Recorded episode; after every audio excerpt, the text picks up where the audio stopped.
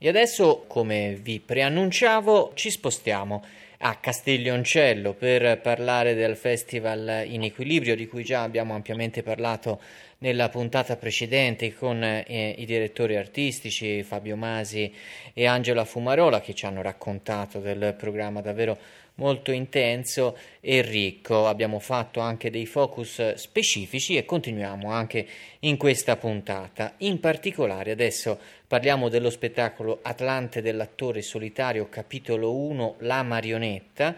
È uno spettacolo di e con Marcello Sambati che abbiamo il piacere di avere con noi al telefono. Buongiorno. Buongiorno, buongiorno.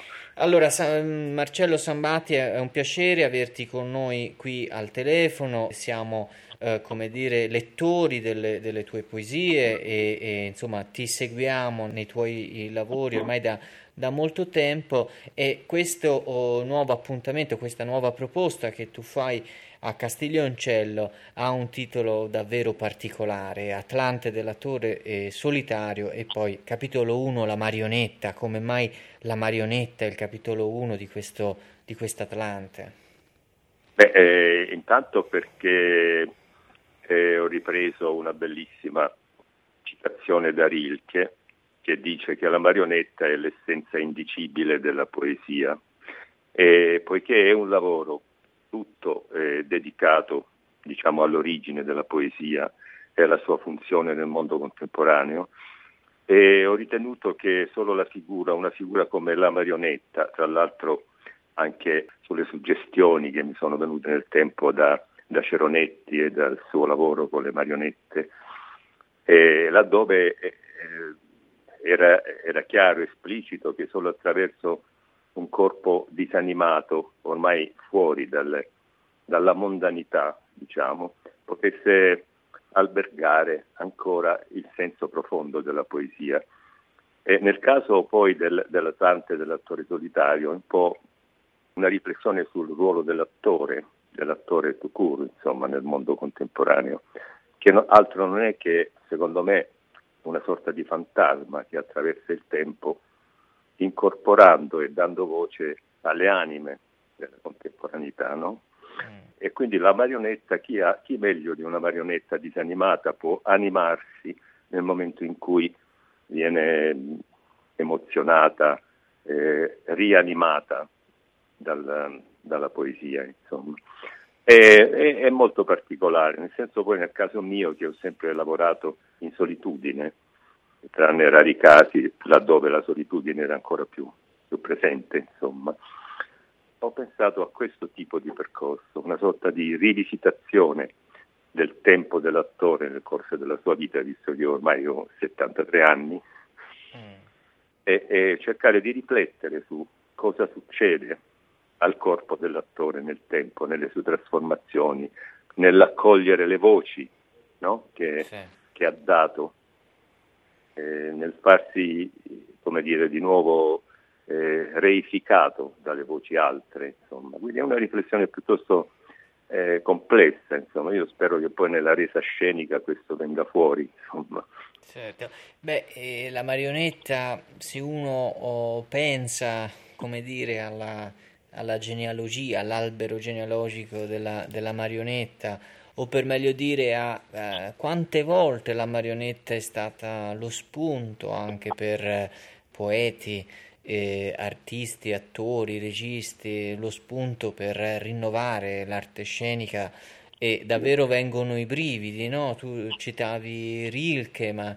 Ehm, insomma, eh, esatto, è, è, una figura, potremmo dire, una figura arcaica, antichissima, no? E la si fa risalire in fin dei conti alla, alla nascita dell'uomo stesso, insomma il fantuccino è qualcosa che nasce già con gli uomini, però è anche la marionetta qualcosa di incredibilmente novecentesco. Certo, certo. Beh, io sono novecentesco in qualche modo, mi considero, come dire, sopravvissuto al Novecento.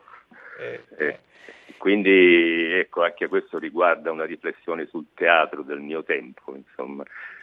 Eh certo, eh, quante, immagino, no? quante volte la questione della marionetta tu nella tua carriera eh, l'hai affrontata, ti sei confrontata, l'hai vista sulla scena? Certo. Sì, è vero, è vero. E, e lo stimolo, oltretutto, è il fascino de, di questa figura, di questo archetipo, insomma, no? permette all'attore in realtà di, di attraversare condizioni eh, altrimenti non, non, presentabili. E in qualche modo è una figura, pur essendo eh, inanimata, viene animata da, anche semplicemente da un soffio, da un alito, da, una, da, un qualcosa che è anche di inafferrabile. In fondo la mia riflessione è proprio su, su ciò che è inafferrabile dell'essere. Il mio lavoro si muove un po' tra nella poesia ma anche molto sulla riflessione filosofica, insomma. E, lo stesso testo attraversa questi campi con aforismi, con uh, slanci lirici, ma anche la, l'uso del corpo è molto molto attratto dall'inerzia e dallo slancio, dalla fissità e, e dalla danza, insomma tutta una serie di, di possibilità che questo elemento, questo, questo fantasma permette, insomma. Ecco, e, e, qual è la voce, la voce di questa marionetta, quale sarà? Eh, la voce è, è, la mia stessa voce, che tuttavia è una voce prestata in terza persona, non è un io che parla, ma sono voci. Il tema della voce è proprio centrale in questo lavoro, delle voci più che della voce, insomma. Ecco, eh, tornando al, al, titolo, Atlante dell'attore solitario, eseguito da capitolo 1, La marionetta, questo sì, il, fa pensare Atlante, che eh, sia l'inizio? Sì, sì, questo Atlante in realtà è, un, è un, uno scritto di circa 200 pagine che penso di, di, di, pubblicare tra non molto e che è un po' un, un resoconto di tutti gli anni del mio lavoro attraverso appunti, scritture, notazioni, versi eh, che hanno riguardato il mio lavoro di attore e di, e di drammaturgo, insomma. È una sorta di Atlante, di percorso che va da, dalla natura al corpo, all'immaginario, e devo dire che è molto ricco di contenuti e uno dei capitoli è la marionetta, appunto, proprio come elemento. Poi ce ne sono altri, infatti già penso a un capitolo 2, insomma, che riguarda la natura, tutto ciò che la natura porta dentro di noi, dentro il corpo, insomma, co- cosa c'è della natura dentro di noi, intesa in senso veramente universale, insomma. Mm. E questo è, è l'Atlante, in realtà è un, un, testo, un testo complesso da cui che in realtà il, il capitolo sulla marionetta è solo di tre paginette, ma questo mi ha permesso di mettere mano a una scrittura nuova eh, il testo infatti è nuovo, è inedito, a cui ancora fino all'ultimo giorno ci lavorerò. Insomma. Ecco, ecco ehm, Atlante dell'attore solitario, questo eh, elemento di solitudine che hai inserito nel, eh, nel titolo, eh, ci puoi dire qualcosa di questa qualifica? L'attore solitario è una scelta, una condizione? Sì, è una condizione credo che riguardi la figura dell'attore nel senso che quando negli spazi e nei tempi in cui non è impegnato a dar voce, vive in una solitudine, in una condizione di attesa, in attesa di un nuovo slancio, di una nuova voce che lo animi, no? in questo senso.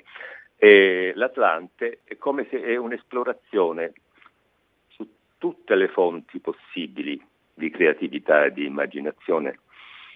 Ripeto, è un, è un, saggio poetico, un saggio lirico, alla maniera insomma, di, di, molti teatranti che hanno riflettuto, hanno eh, cercato di dare un senso propria, al proprio mestiere, alla propria natura, ma poi io penso anche alle grandi figure, da, voglio dire, io non posso non pensare a Edoardo De Filippo come un solitario, non mm. posso pensare a Carmelo Bene se non come solitario, siamo tutti solitari nella vita, insomma.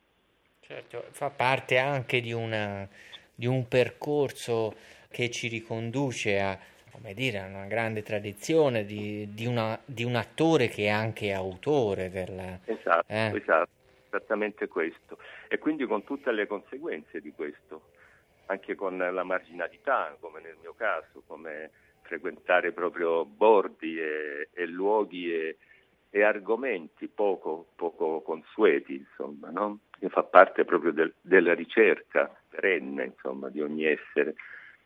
E, e, questo è anche un po' non polemico, ma è una presa di distanza dalla mondanità del teatro, dal suo essere un'arte mondana, che io non ho mai considerato tale e infatti mi impressiona quando un gesto teatrale eh, diventi mondano, eh, diventa mondano e quindi perde la sua natura di, come dire, prometeica o, o di riflessione su, sulla natura dell'essere, insomma. In questo senso c'è molta filosofia anche in questo lavoro. Ecco, beh, potremmo andare avanti a lungo, no? Anche su, eh, questa, su queste ultime tue parole rispetto al teatro mondano. Qual è il teatro mondano e qual è il teatro eh, prometeico, come dicevi tu, no? Insomma, un, sì, un... ma io penso anche alle, alle, grandi figure di pensatori del Novecento. Io certo. sono, come dire, da Simone Weil a Maria Zambrano a soprattutto nel mondo femminile io ho trovato questa condizione di antimondanità, sì. perché forse ha a che fare con la natura della, della terra, con la nostra natura eh, genealogica, insomma, no? che è fuori dalla mondanità, ma è nel mondo, è il cuore del mondo, è la terra del mondo. Certo, questo, questa, ecco, questa verticalità della filosofia no? che aiuta anche ad affrontare probabilmente la, le parole del teatro con quella verticalità tragica, potremmo dire, no? che ci, che ci certo. propone Simone Weil, così come le altre figure che, che, tu citavi, e anche queste potremmo dire, no? è una linea, una linea che esiste nel teatro, una linea eh. a dei margini, no? ma che ha una storia, delle persone, delle vite che sono state dedicate proprio a questa ricerca uh, minoritaria e radicale. Dunque eh, l'appuntamento a Castiglioncello, al Castello Pasquini, è un appuntamento prezioso, potremmo dire, Atlante dell'attore solitario, capitolo 1, la marionetta, da venerdì 28 a domenica 30 giugno. Grazie mille a Marcello Sambati, in bocca oh, al lupo. Grazie a te, grazie.